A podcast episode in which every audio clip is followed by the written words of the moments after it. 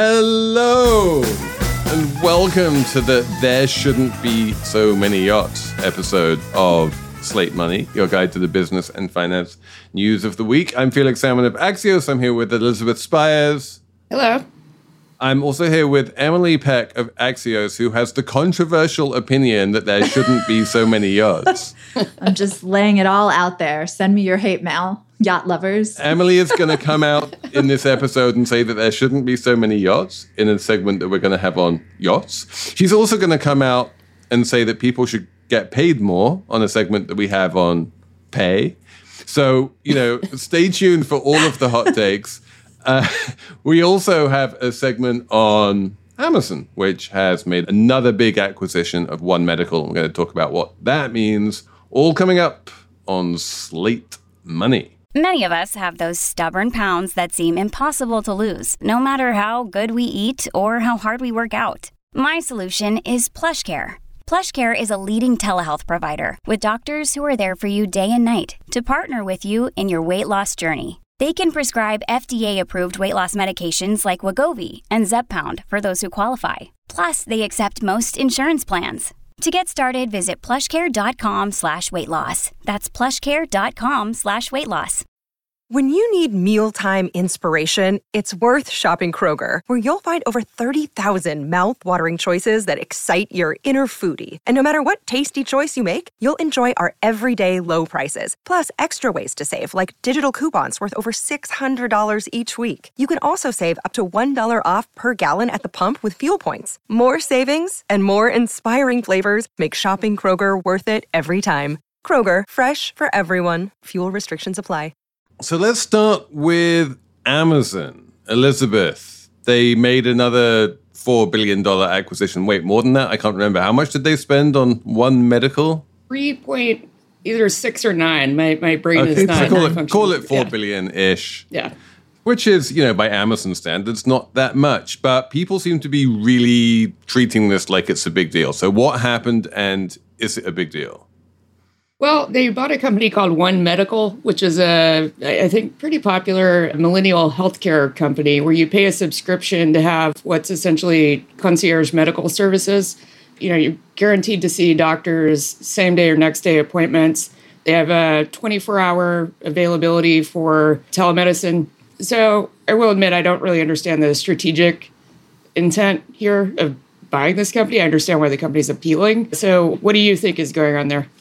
So I think strategically, Amazon has been interested in healthcare for a while. They bought PillPack, which was my favorite little piece of industrial design. And everyone was like, oh my God, they're going to revolutionize pharmaceutical delivery. And they didn't. They famously came completely unstuck when they tried to team up with J.P. Morgan and Berkshire Hathaway to sort of revolutionize internal healthcare for their thousands of employees. They're trying to make a push into another push into prescriptions. As far as I can make out, it's not going that well. And this is yet another attempt to get into this absolutely enormous part of the economy, right? It's obvious why Amazon is interested in healthcare, because the amount of money that Americans spend on healthcare, both personally and via their employers, is absolutely enormous. And Amazon would love to get a chunk of that. But I'm skeptical that they're going to succeed. Yeah, so Felix, to your point, I was reading this morning that healthcare is a $4 trillion market, which is big, and 20% of the U.S. economy is healthcare. So I get the bigness.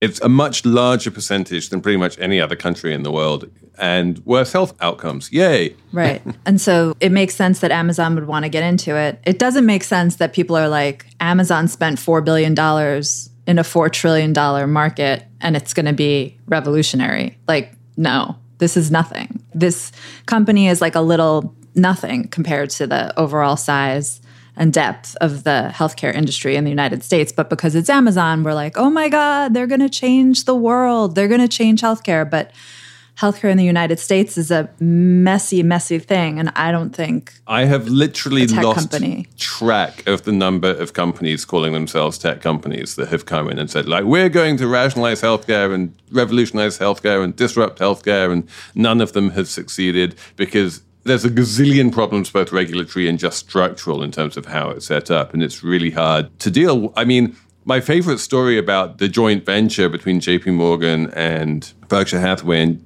Amazon that ended up dissolving after blowing through God knows how many hundreds of millions of dollars is that the main reason it ended up dissolving is that even though they all self-insured and so ultimately paid all of the healthcare costs for all of their employees directly, well, indirectly, I should say, but they paid all of the healthcare costs for all of their employees, they could never even get data on what they were paying for.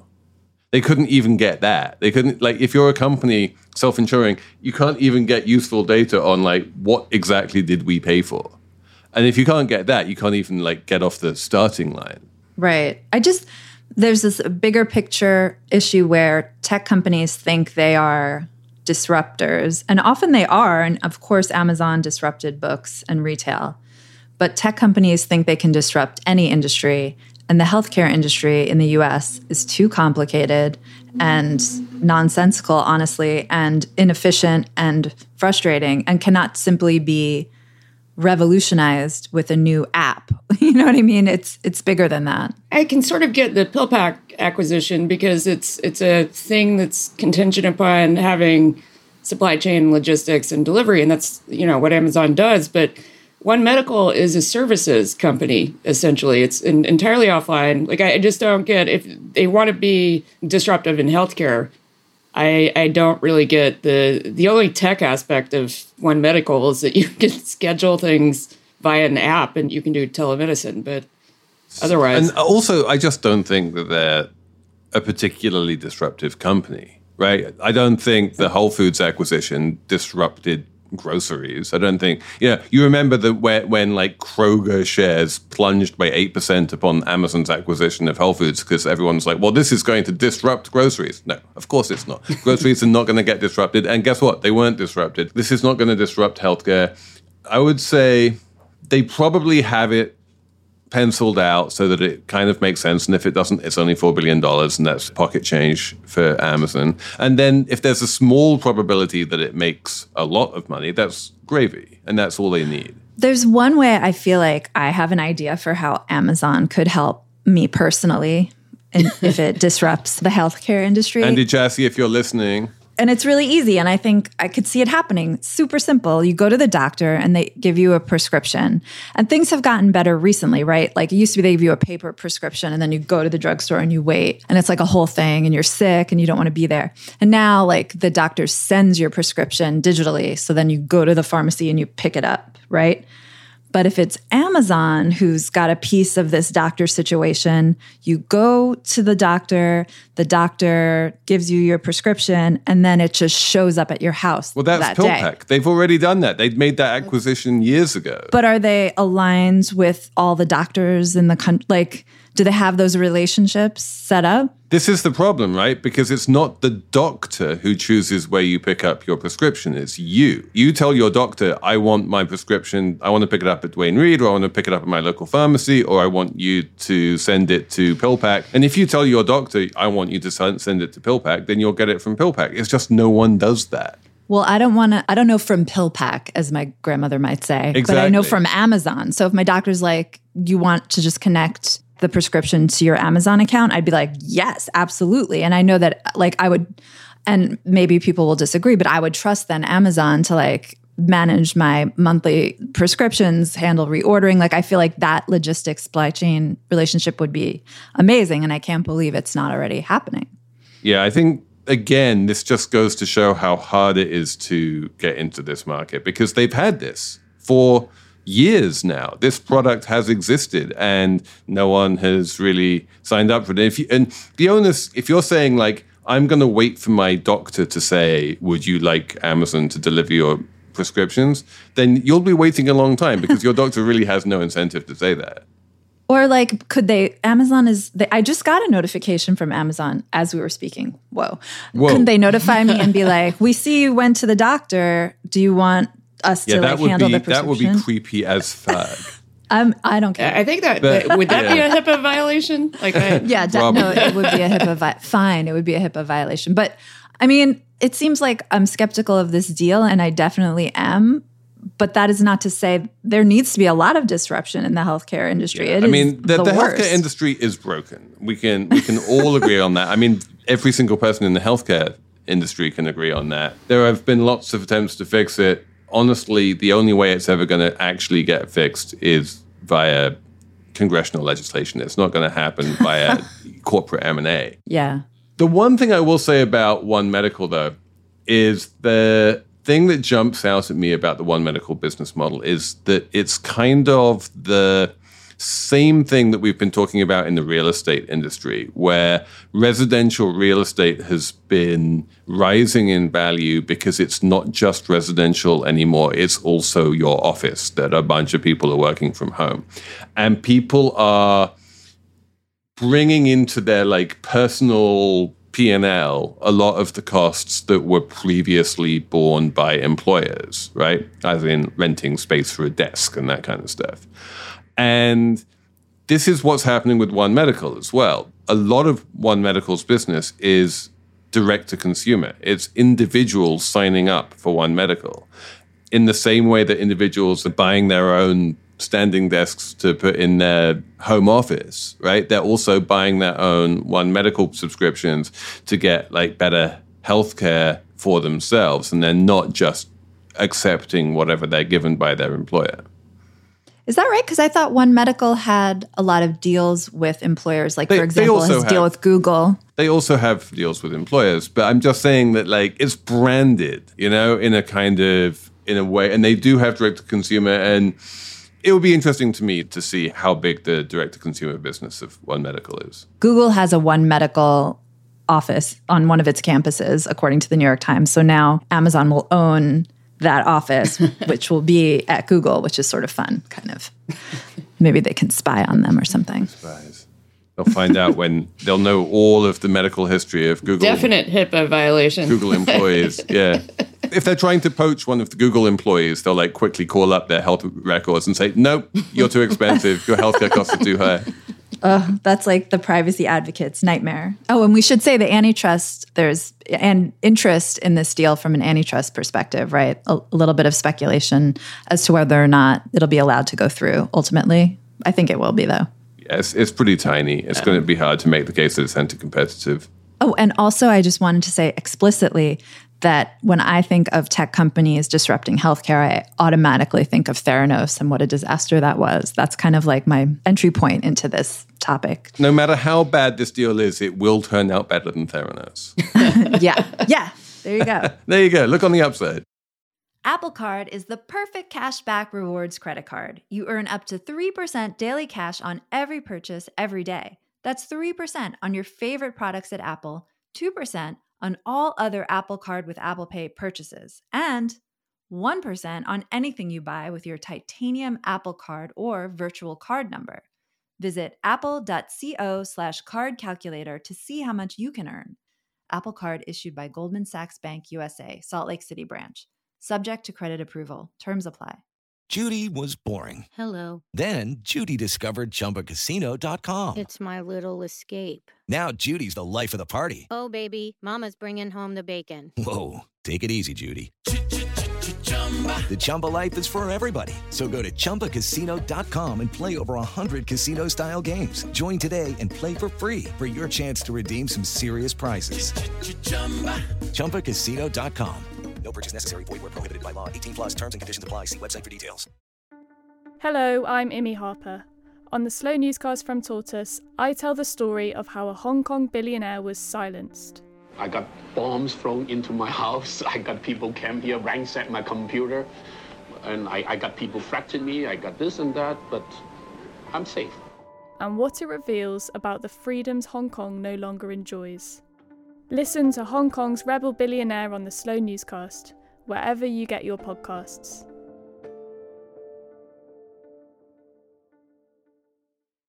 Talking of tech companies, Emily, you've been looking into this whole options, loan, pricing, liability thing. You can explain this. This is messed up because Slate Money listeners, I shared an article from the New York Times with Elizabeth and Felix, and I said, I'm not sure I understand this fully, but we should talk about it. And now Felix is like, please explain exactly how this works. So I will try. There's a piece from earlier this week in the Times by Aaron Griffin about a problem in startup worlds that I think has existed for a long time, but only kind of gets talked about in downturns, which is that employees get stock options that are ostensibly worth a lot of money, but they can't do anything with them. So companies, startups who want to keep these employees around, lend them money with the options as collateral. And everything is groovy until the value of the options goes down. Or, as in the case of Bolt Financial, the payment startup who did this, they laid off a bunch of people who all of a sudden had to pay back those loans after getting fired within 90 days. So that seemed pretty outrageous to me. And that's why I wanted to talk about it with Elizabeth and Felix and get their thoughts. Yeah, there's also, an aspect to this where there are some companies doing this where they offer non-recourse loans. So if the stock goes down, the employee doesn't have to pay it back. But loan forgiveness is a taxable event. So in a lot of cases, these employees still have to pay taxes on the value of the loan. So you can get nothing and still have to pay taxes on it, which is astounding. Lately, I've been really thinking about all these employers just need to pay people more money.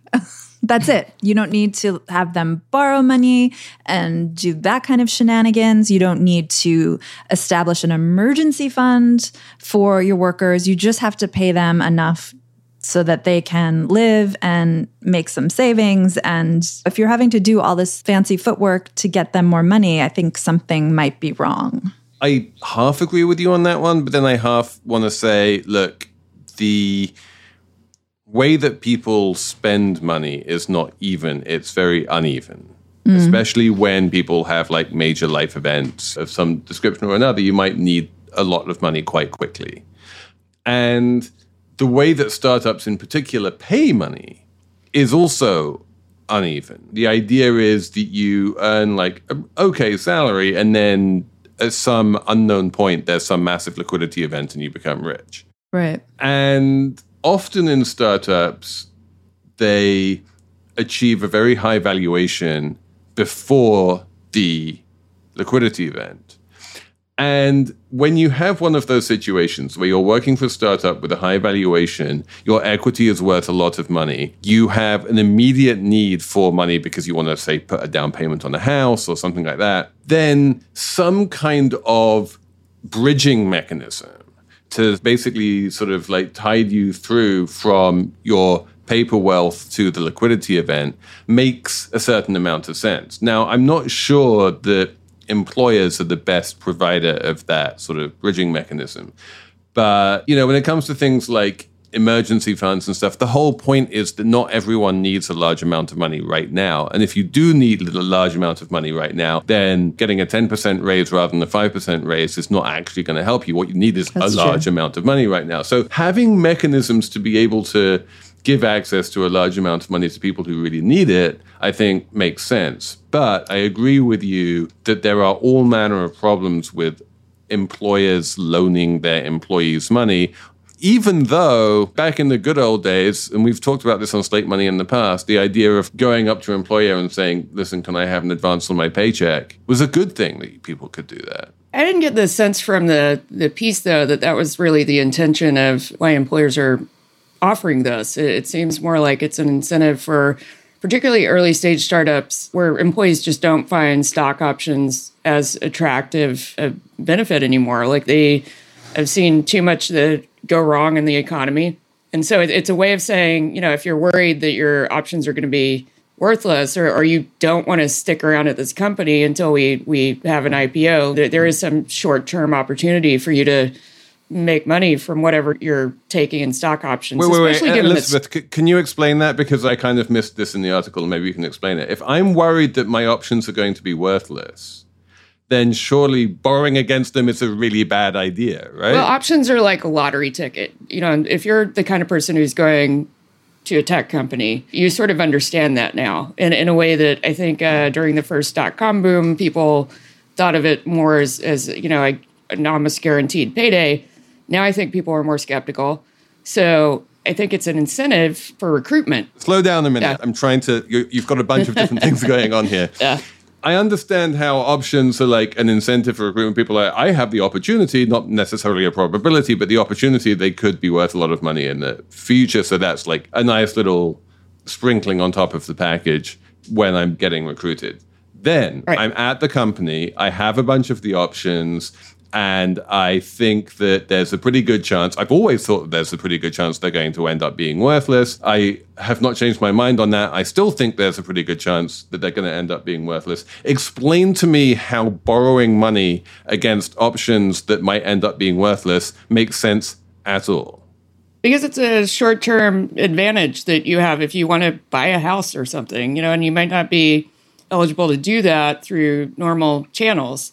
So it's short-term gains versus long-term gains. But it's not a gain, right? It's a liability. You're just borrowing money. You're not gaining anything in terms of your like net worth is going down. Yeah, but I think it's just not entirely about net worth. It's also about whether you can buy a house in your 20s or buy one in your 30s or 40s. Right. So basically, it comes back to what I was talking about, which was those one-off large purchases. Oh, yeah, but I thought you were sort of framing it as we're doing this because we care about our employees, and then if they have an emergency, they can borrow. It doesn't need to be an emergency. Like, yeah. I was just saying, like a need for like a large amount of money. One thing that I think about with the stock options as part of your salary package is it leads to kind of discriminatory hiring for the startup, because only certain kinds of people can take the trade-off for a lower salary versus like the lotto ticket of the stock options, right? Like maybe parents probably and older workers aren't going to do it as much as younger workers who are like prepared to take that gamble. The other way I think options can be discriminatory, and we've seen some of this, and I think I've mentioned on the show before, is that men tend to get bigger option rewards than women for whatever reason. And it's hard to rectify because it's pretty black boxy. Is that a term people say? Black boxy? It's problematic. I think we all understand the meaning. So it's also, I was thinking the history of stock options is that they came into vogue in the 60s. And the idea was that you would align employee incentives with the incentives of the company. And my dad worked for Southern Company for close to 40 years. And so he had a lot of stock options there. And the company would match investments in corporate stock options like 3-1. In options or into the stock? Because I thought options were later than that. Yeah. I think options became a thing in the late 60s. I could be wrong. Like I think, well, I'm sure plenty of readers will email us with deep context. But, you know, one of the things that happened with my dad's accounts, there was a period where energy companies' stock prices were just tanking. And so many people who were employed by them had these matching funds where a lot of their wealth was tied up in the corporate stock. And then if the company performed badly, that would really affect people. And so there's a similar dynamic here, but the intent was always that you just are aligning incentives. Isn't the whole point of matching the stock that you do that alignment as incentives? And yeah, if the company does badly, then you do badly. And if the company does well, then you do well. And you're saying, well, then the company, there was this point where the company was doing badly and they did badly. And you're saying that's a bug rather than the feature? I think it's a bug for workers. The incentives, I go back to what Emily said, which is just pay people more. When you incentivize people who are, first of all, most of the time, not financially savvy enough to choose individual equities as a part of their overall wealth plan, and you incentivize them to triple down on the company stock specifically instead of putting that money elsewhere. I understand the intent of it, which I think is good. It is about incentive alignment, but you're basically incentivizing your employees to put a disproportional amount of their wealth into one stock, which we all know the basic personal finance advice is not a good idea. To be clear, it's the worst possible stock to put your wealth into. Like literally any stock would be better than your employer's stock because you are already massively exposed to your employer, right? If your employer does badly, then there's a good chance you get laid off at exactly the same time that your stock goes down. You have way too much correlation there. So you want to diversify away from your employer's stock as much as possible rather than into your employer's stock. Yeah, you're already taking a gamble by working for this company. You don't need to like double down on that. And I was going to say that the classic example of this strategy going horribly wrong was Enron in the early part of the century, right? Where employees had Enron stock in their retirement accounts. Their retirement accounts were company stock. And that is just, do I need to explain why that's a bad idea? I mean, so then when Enron collapsed because it turned out to be a big scam, all these regular Janes and Joes lost their retirement accounts. It was terrible. That's not really what's happening with these stock options or loans. These employees probably have very different retirement accounts, so it is different. There's a couple of other things going on in this particular case, though, which is that there was this move away from public company share incentives to private company share incentives. And that was a really big move. And what we're talking about in this case is people whose options are vested in a private company, and because it's a private company, you can't sell those options. And in general, equity in private companies is just, however problematic it is in public companies, it becomes even more problematic in private companies for exactly the reasons we're talking about. For instance, when you leave a company, you can borrow money, or you don't even need to borrow money. You can just buy stock at whatever the option price is. You wind up having to pay a bunch of tax when you do that on the difference between the option price and the sort of understood value of the stock. Often you wind up borrowing money to pay that tax bill. And then if the stock goes down to zero, you wind up basically having borrowed money to pay taxes on a bunch of stock that's now worthless. So private company stock is just a super risky thing, and people didn't used to worry about it as much as they do now because companies went public relatively quickly. But now we're in this world where private companies and VC-backed companies can stay private for 10, 15, 20 years. You know, you look at a company like, I don't know, Stripe. They're in no hurry to go public. Everyone has stock options. They're like, what are we going to do with this? And it becomes a real problem that no one's really solved. Just pay them more. And I think maybe there's also unrealistic expectations for people who take those jobs, too, because they saw, like, I don't know, what happened to Facebook employees or Google, or, you know, there's, like, legendary stories of people becoming overnight millionaires, right? So is there a little bit of that, too, going on? With Facebook, it actually worked pretty well. Facebook was the last company where there was actually a relatively liquid secondary market in pre-IPO stock. And if you were a Facebook employee, there were regular auctions of stock where you could sell your vested stock to people who wanted to buy it, and or you could buy it from people who wanted to sell it. And there was like clearing prices. You know, there was this whole company called Second Market, which made a lot of money from conducting these auctions in Facebook stock. But then after Facebook, companies stopped giving out equity to their employees, like Facebook did, and started giving like non-equity equity to their employees, like either RSUs, restricted share units, or options. And when you have these RSUs and these options, these auctions become much more difficult. The company has much more control over who can buy and sell and how they can buy and sell. And basically, since Facebook, we've not really seen anyone conduct these kind of auctions very often. And it just becomes much, much harder to get liquidity for employees. And I would love to see many more of those like internal stock auctions because I think they're super helpful. Wait, can you explain the difference between the Facebook employee shares and options and RSUs in a way that is fast and makes sense? Because I feel like I don't understand what the difference is actually. So if you buy shares on the stock market, if you fire up your Charles Schwab account and buy a share of Google, then that's one common stock of Google. That is a stock, you own it, you can do what you like with it. If you ever want to sell it, you can just fire up your Charles Schwab account and sell it, right?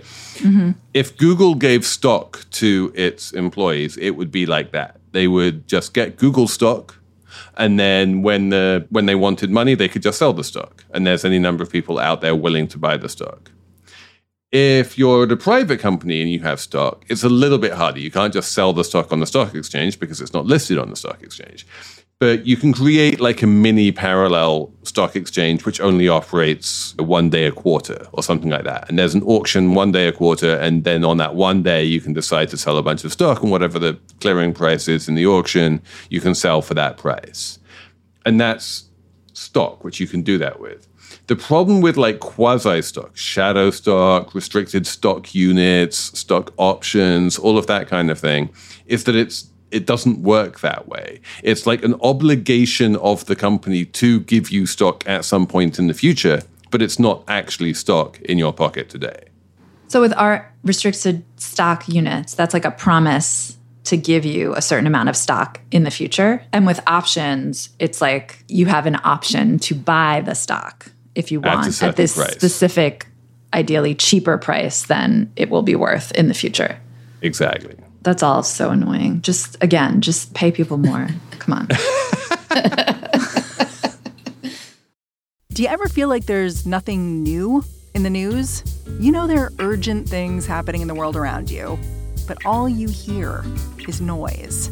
That's why we made What Next? Our goal is to tell you the stories you haven't heard before. Or maybe a different side to the story you thought you already knew all about. I'm Mary Harris, the host of What Next? And I love my job because it helps me cut through the noise of the news. And then I get to bring it to you. Together, we can figure out what next. Elizabeth, let's talk about yachts. You were reading The New Yorker this week and read a long article about yachts. Yes, I love this story. This was a piece in The New Yorker by Evan Osnos titled The Yachts and the Have Yachts. The Have and Have Yachts? The haves and the have yachts. The haves and the have yachts. The haves and the have yachts. Yeah, we are the haves. We are not the have yachts. None of us have a yacht. I have to tell this one little story. I met one of my best friends close to 20 years ago because we were at a book party and we were sitting across from Candace Bushnell, the author of Sex and the City. And she started giving us a little bit of a speech about why, you know, it's important for women to be financially independent, even if they don't work, which I completely agree with. But she sort of went on a tangent about building wealth generally. And by the time I left, she had my friend Sloan by the shoulders and she was saying, "You want a yacht, don't you? Just admit it. You want a yacht." And Sloan was like, "Well, I don't really like boating." And we became friends after we emailed each other about that the next day. So after having read this article, have you changed your mind about whether the desire for yachts has anything to do with boating? Well, I sort of understand the appeal now. Like, I've always thought, you know, I'm not into boating. To me, it always seemed slightly ridiculous that extremely wealthy people would pay absurd amounts of money for what's essentially confinement at sea. But they do it in part because there's sovereignty issues. They like the idea of being able to live anywhere. And the thing that the article really makes clear is that it's partly about the ostentatious level of service that you can get on a yacht. You can have 50 staffers taking care of 5 people. And it doesn't seem weird on a yacht in the way that it would seem weird if you were doing it in your house. Like, that's the thing the article keeps driving home. And so it had incredible examples of this, you know, yachts that are big enough that they have a submarine bay in the bottom and double-decker cinema and people who are just there to meet any conceivable, not even need, but like desire you have.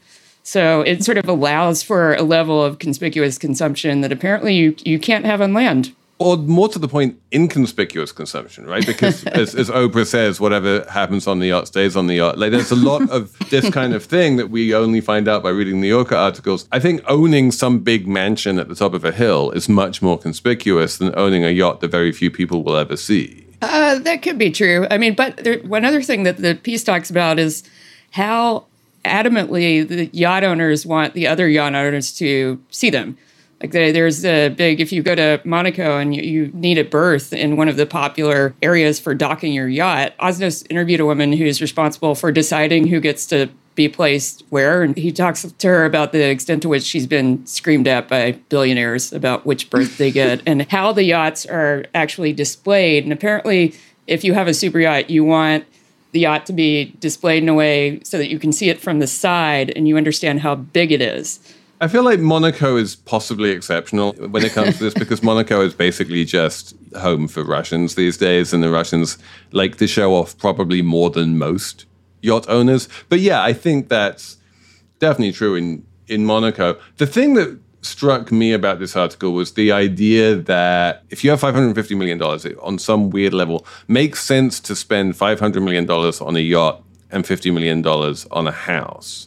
Whereas spending $500 million on a house just doesn't make sense because you just wind up in this enormous palace, and what are you going to do with all of that square footage? That you can somehow get value out of your marginal extra dollar in yachts. You can get that extra 10 feet of yacht that somehow serves you because you get that cinema or submarine or whatever it is, in a way that the $200 millionth doesn't really get you any extra value in a house. Well, that's important, I guess, to think about. Yeah, it's also that with the Russians, apparently, it's a status anxiety thing. Like, there's a yacht maker who's interviewed in the piece, and they say that with Russian buyers, if it became fashionable to have very small yachts for way more money, they would do that. Well, that's the sailing yachts, right? If you want like a smaller, very expensive yacht, then you get a sailing yacht, which is the super weird corner of the whole world. The staffing thing that Elizabeth was talking about, that really struck me, because apparently there's regulations around how many passengers you can have on a yacht,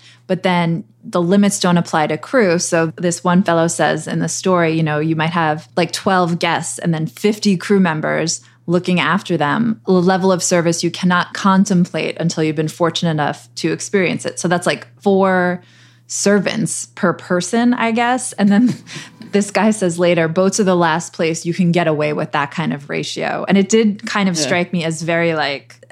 So, Emily, as the most sort of anthropologically minded of the three of us, can you explain this to me? What is it about a very high staff to billionaire ratio that makes it weirdly unacceptable or unthinkable on land?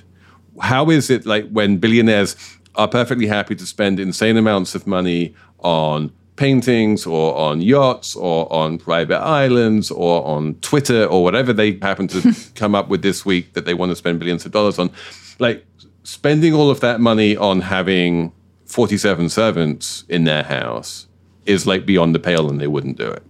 It just reeks of, I mean, there's no way you're paying them fairly. That would be like the first thing I'm assuming. If you have 50 servants on a boat, like how much are they making? They're not all making like the median wage or something. Right, but why is it different if they're on a boat? I think you can get away with it on the boat for the reasons you were saying before, because no one can see what you're doing on the water. There's a thing that's kind of alluded to in the piece, is that when people are on the boat, they think they're in some kind of alternate universe where behavior is... like it's just like somehow acceptable in a way it's not when you're running around in real life with your, by the way, already gargantuan house, but you can do things that would seem excessive because somehow like putting doesn't people count in a different environment. Like, it's like a floating Las Vegas. Like money stops having any meaning there. Also, I think there's a couple of other things going on. One is the boats by their nature require a bunch of staffing, you know, just in order to make sure they go forwards and backwards and can dock in the right place at the right time. You need a bunch of stuff just to maintain the boat. So there's a minimum level of staffing you need anyway. And once you have that relatively large minimum level of staffing, then at that point, the marginal extra cost of having a bunch of extra butlers seems relatively small. Yeah, this is also, by the way, an issue for the superyachts that have been seized because they're Russian. Now the U.S. is having to pay for maintenance of those boats until, you know, they decide what to do with them. And it costs approximately $171,000 a day to maintain most of those yachts that we have and that we've detained. Yeah, so one of the fascinating things about this is that if you own a yacht, then obviously while you're on it, you're paying that whole payroll. But you're not really paying that whole payroll 52 weeks a year because you're not on the yacht 52 weeks a year. And one of two things happens for the majority of the year that you're not actually on the yacht, which is either those staffers basically get furloughed and aren't being paid by you, or more likely, you rent out the yacht and someone else pays for those staffers, and you actually make a little bit of a profit on it. So you can almost start considering your yacht to be a profit center on some weird, fucked up level. Would that undermine the status of it, though? If you're Airbnb-ing out your yacht? Like, absolutely is that... not. No, it is generally understood that if you're renting a yacht, you get all of the status that is associated with that yacht. I feel like in a more democratic world, there would be far fewer yachts. The fact that the story... the story. Thank you, Emily, for that insight. That's what they pay me the big bucks for. Yeah, no, the fact that this story has a stat on the explosion in yachts it's like a sign of the end times a little bit. There shouldn't be so many yachts or billionaires. Yes, there was one yacht maker who said something like, if people understood the level of service that you get on these things, they'd bring back the guillotine. Yeah. That's why people love, I mean, I think there's been a lot of gleeful reporting on the yacht seizures, right? I mean, I feel like I get a newsletter about yacht seizures. People like this very much. I'm gleeful about it. I'll admit it. Numbers round. Emily, do you have a number? Mm-hmm. Yes. My number is $4.49. That is the average price of a gallon of gas this week, down from the highs of $5 last month, where everyone lost their minds and had a conniption. Gas prices have come back down, and I don't know what to say about it. Oh, I'll say this. I'll say that I'm relatively still a new driver. I know I talked about my heated car seat thing last week, but I'm still relatively new to the driving life. And it is kind of remarkable how the gas prices going down this month have been really noticeable. And it is a kind of calming thing when you see the price come down. I do feel a little better when I see it, when I go to fill up my car and it's below $5 again. Mentally, it's good. My number is 270 million, which is the number of dollars that Twitter contrived to lose in the second quarter. Yeah, Twitter came out with its quarterly earnings on Friday, and it was a loss. And it wasn't a small loss either. It was a pretty substantial loss of $270 million. We had Snap earnings this week, and they were also terrible. And Snap is now trading well below its IPO price. I think it's $12 a share and change, something like that right now. My rule of thumb is that the Twitter share price and the Snap share price have been following each other almost exactly before the Elon Musk takeover bid came in. And if there was no takeover bid, then the Twitter share price would probably be expected to be roughly where the Snap share price is. And this earnings report from Twitter certainly would seem to indicate that the share price has a lot further to fall if the takeover bid, for whatever reason, goes away. Twitter is not in good shape right now. What? Felix, I think you lost me. Are you saying Twitter lost $270 million, but it would have lost more? I'm saying Twitter lost $270 million, and if it was trading on the basis of its quarterly earnings, its share price would be like half what it is right now. So it would have been even worse. No, the earnings would have been the same. I'm saying keep the earnings constant. The share price would be much worse. Ah, okay. Elizabeth? My number is, well, two numbers, 19% and 35%. And this comes from a New York Times story about women cashing out their IRAs and in their retirement funds, basically for emergency reasons or to help people and their families. So as a function of that, women are less secure retirement-wise than men are. Well, what are the numbers? Yeah, so 19%, I'm sorry.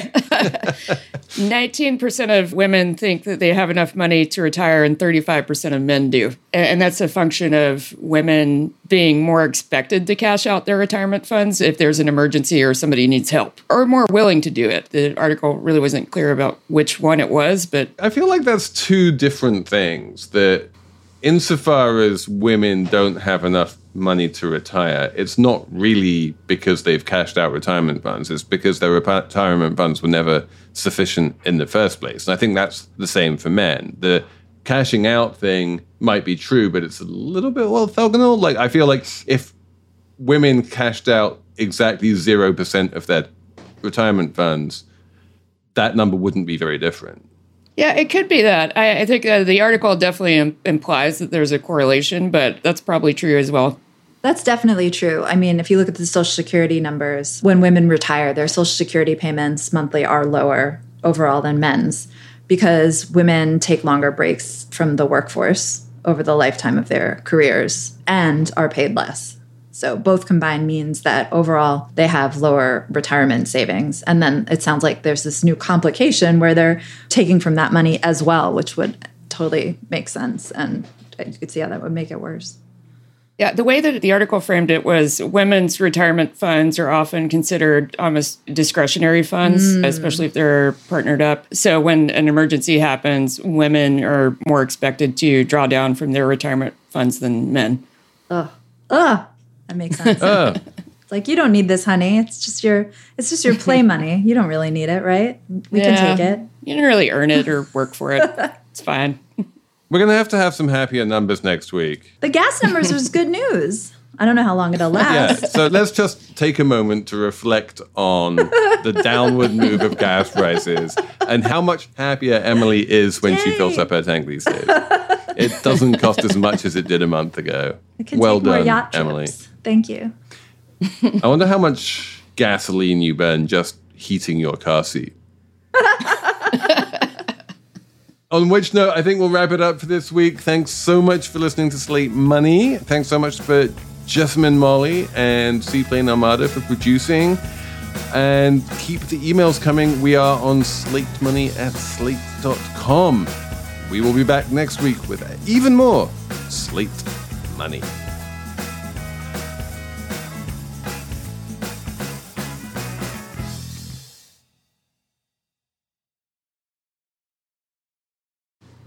With Lucky Land Slots, you can get lucky just about anywhere. This is your captain speaking. We've got clear runway and the weather's fine, but we're just going to circle up here a while and get lucky. No, nothing like that. It's just these cash prizes add up quick. So I suggest you sit back, keep your tray table upright, and start getting lucky. Play for free at LuckyLandSlots.com. Are you feeling lucky? No purchase necessary. Void where prohibited by law. 18+ terms and conditions apply. See website for details.